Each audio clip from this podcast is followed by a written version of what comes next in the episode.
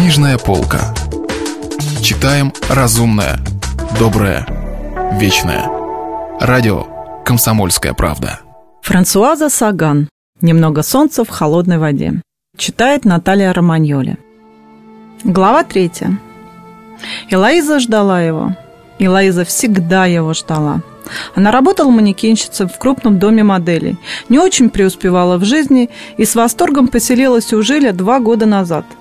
В тот вечер, когда его особенно мучили воспоминания о Марии, и он уже больше не мог выносить одиночество. Элайза была то брюнеткой, то бладинкой, то рыжеволосой, меняет цвет волос каждые три месяца по соображениям фотогеничности, чего Жиль никак не мог взять в толк.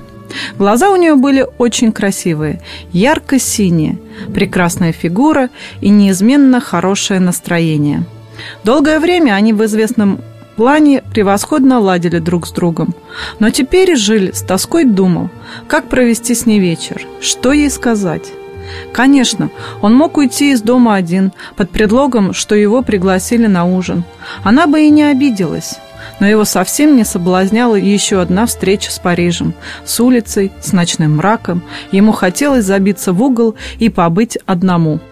Он жил на улице Дофина, в трехкомнатной квартире, которую так и не обставил как следует – Вначале он с энтузиазмом прибивал полки, делал проводку для стереофонической радиолы, выбирал место для книжного шкафа, для телевизора. Словом, с увлечением обзаводился всякими модными новшествами, которые, как принято считать, делают человеческую жизнь приятной и обогащают ее. А теперь он с досадой смотрел на все эти вещи и не в силах был даже взять с полки книгу. Это он-то целыми днями пичкавший себя литературой. Когда он вошел, Элоиза смотрела телевизор, не выпуская из рук газеты. Чтобы не пропустить какой-нибудь сногсшибательной передачи, а увидев Жиля, вскочила и с веселой улыбкой тотчас подбежала поцеловать его. Эта поспешность показалась ему неестественной и смешной, слишком в духе «твоя маленькая женушка». Он направился к бару, вернее, к столику на колесиках, служившему баром, и налил себе виски, хотя пить ему совсем не хотелось. Потом уселся в такое же кресло, как и Лоиза, и тоже уставился с заинтересованным видом на экран телевизора. Оторвавшись на миг от захватывающего зрелища, Элоиза повернулась к нему – Удачный был день? Очень. А у тебя? Тоже. И она, казалось, с облегчением снова возрилась на экран. Там какие-то молодые люди пытались составить слово из деревянных букв, которые дикторша с милой улыбкой разбросала перед ними. Жиль закурил сигарету, закрыл глаза. «По-моему, это аптека», — сказала Элоиза. «Прости». Мне кажется, что слово, которое им надо составить, аптека. «Вполне возможно», — согласился Жиль. И он снова закрыл глаза. Потом попробовал сделать еще глоток. Но виски уже успела согреться. Жиль поставил стакан на пол, затянутый бобриком. Звонил Николя. Спрашивал, не хотел ли мы поужинать сегодня с ним в клубе. «Как ты думаешь?» «Там видно будет», — ответил Жиль. «Ведь я только что вернулся». Но если тебе не хочется выходить, у нас в холодильнике есть телятина. Можно ужинать и смотреть детектив по телевизору. «Отлично», — подумал он, — «богатый выбор. Либо ужинать с Николя, который в сотый раз будет объяснять, что если бы наше кино не было так продажно, он, Николя, давно бы создал шедевр. Либо сидеть дома и смотреть по телевизору глупейшую передачу, закусывая холодной телятиной. Ужас!» Но ведь прежде он выходил по вечерам, у него были друзья, он развлекался, встречался с новыми людьми, и каждая ночь была праздником. Где же его приятели? Он хорошо знал, где его приятели. Достаточно протянуть руку к телефону. Им просто надоело безрезультатно звонить ему в течение трех месяцев. Вот и все.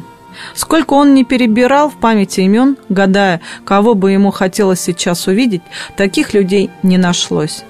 Только этот подонок Николя все еще цеплялся за него. Причина ясна – нечем платить за выпивку. Звонил телефон, но Жиль не пошевелился. Было время, когда он сразу хватал телефонную трубку, уверенный, что его призывает любовь, приключения или какая-нибудь удача. Теперь же к телефону подходила Элоиза. Она крикнула из спальни. «Это тебя! Жан звонит!» Жиль замялся. Что сказать? Потом вспомнил, что днем грубо обошелся с Жаном, а грубость всегда выглядит некрасиво и глупо. В конце концов, ведь он сам полез к Жану со своими неприятностями, а потом бросил его посередине улицы. Он снял трубку. «Это ты, Жиль? Ну что у тебя?» «Все в порядке», — ответил Жиль. Голос Жана был теплый, встревоженный, голос настоящего друга. Жиль растрогался. «Прости, что так вышло сегодня», — сказал он. «Я, видишь ли...» «Завтра поговорим о серьезных вещах. Ты что делаешь вечером?» «Да, наверное, я, наверное, мы сегодня останемся дома и будем есть холодную телятину».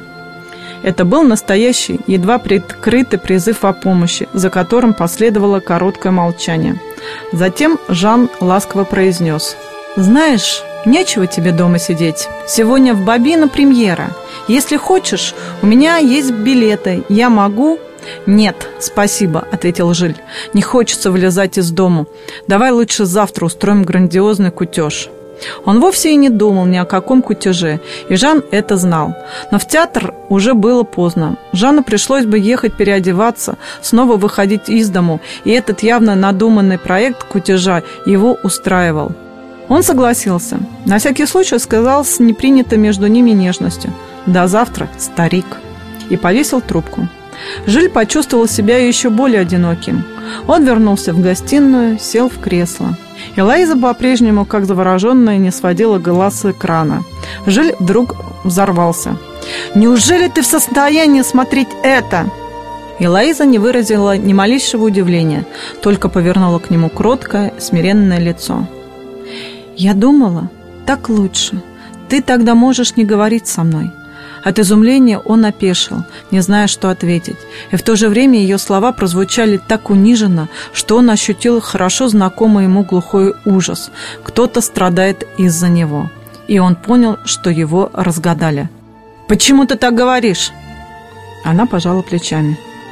«Да так, мне кажется, у меня такое впечатление, что тебе хочется побыть одному. Хочется, чтобы к тебе не приставали. Вот я и смотрю телевизор.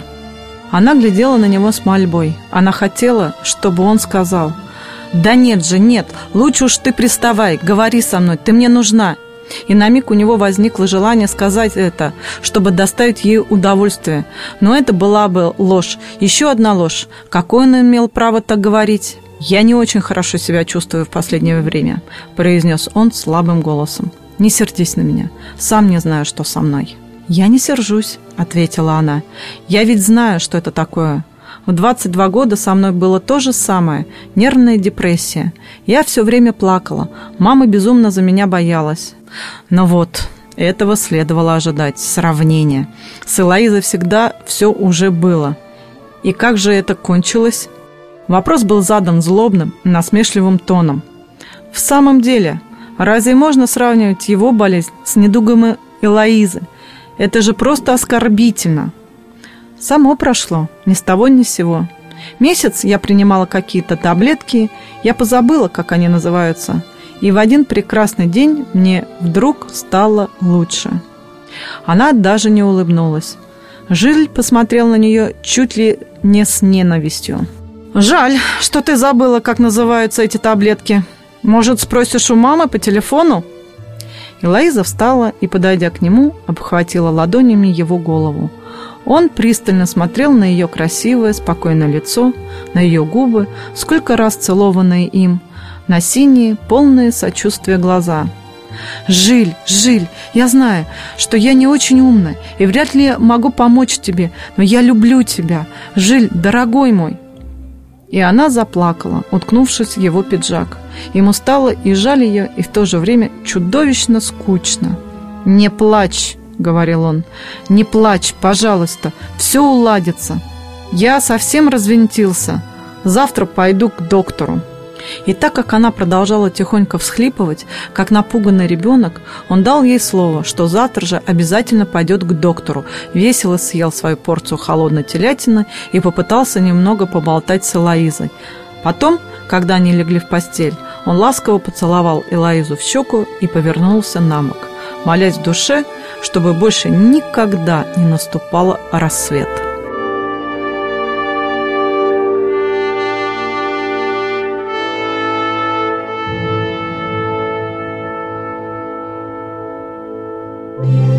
Если вы пропустили главу любимого произведения или хотите послушать книгу целиком, добро пожаловать к нам на сайт kp.ru слэш радио раздел «Книжная полка». Книжная полка. Читаем разумное, доброе, вечное.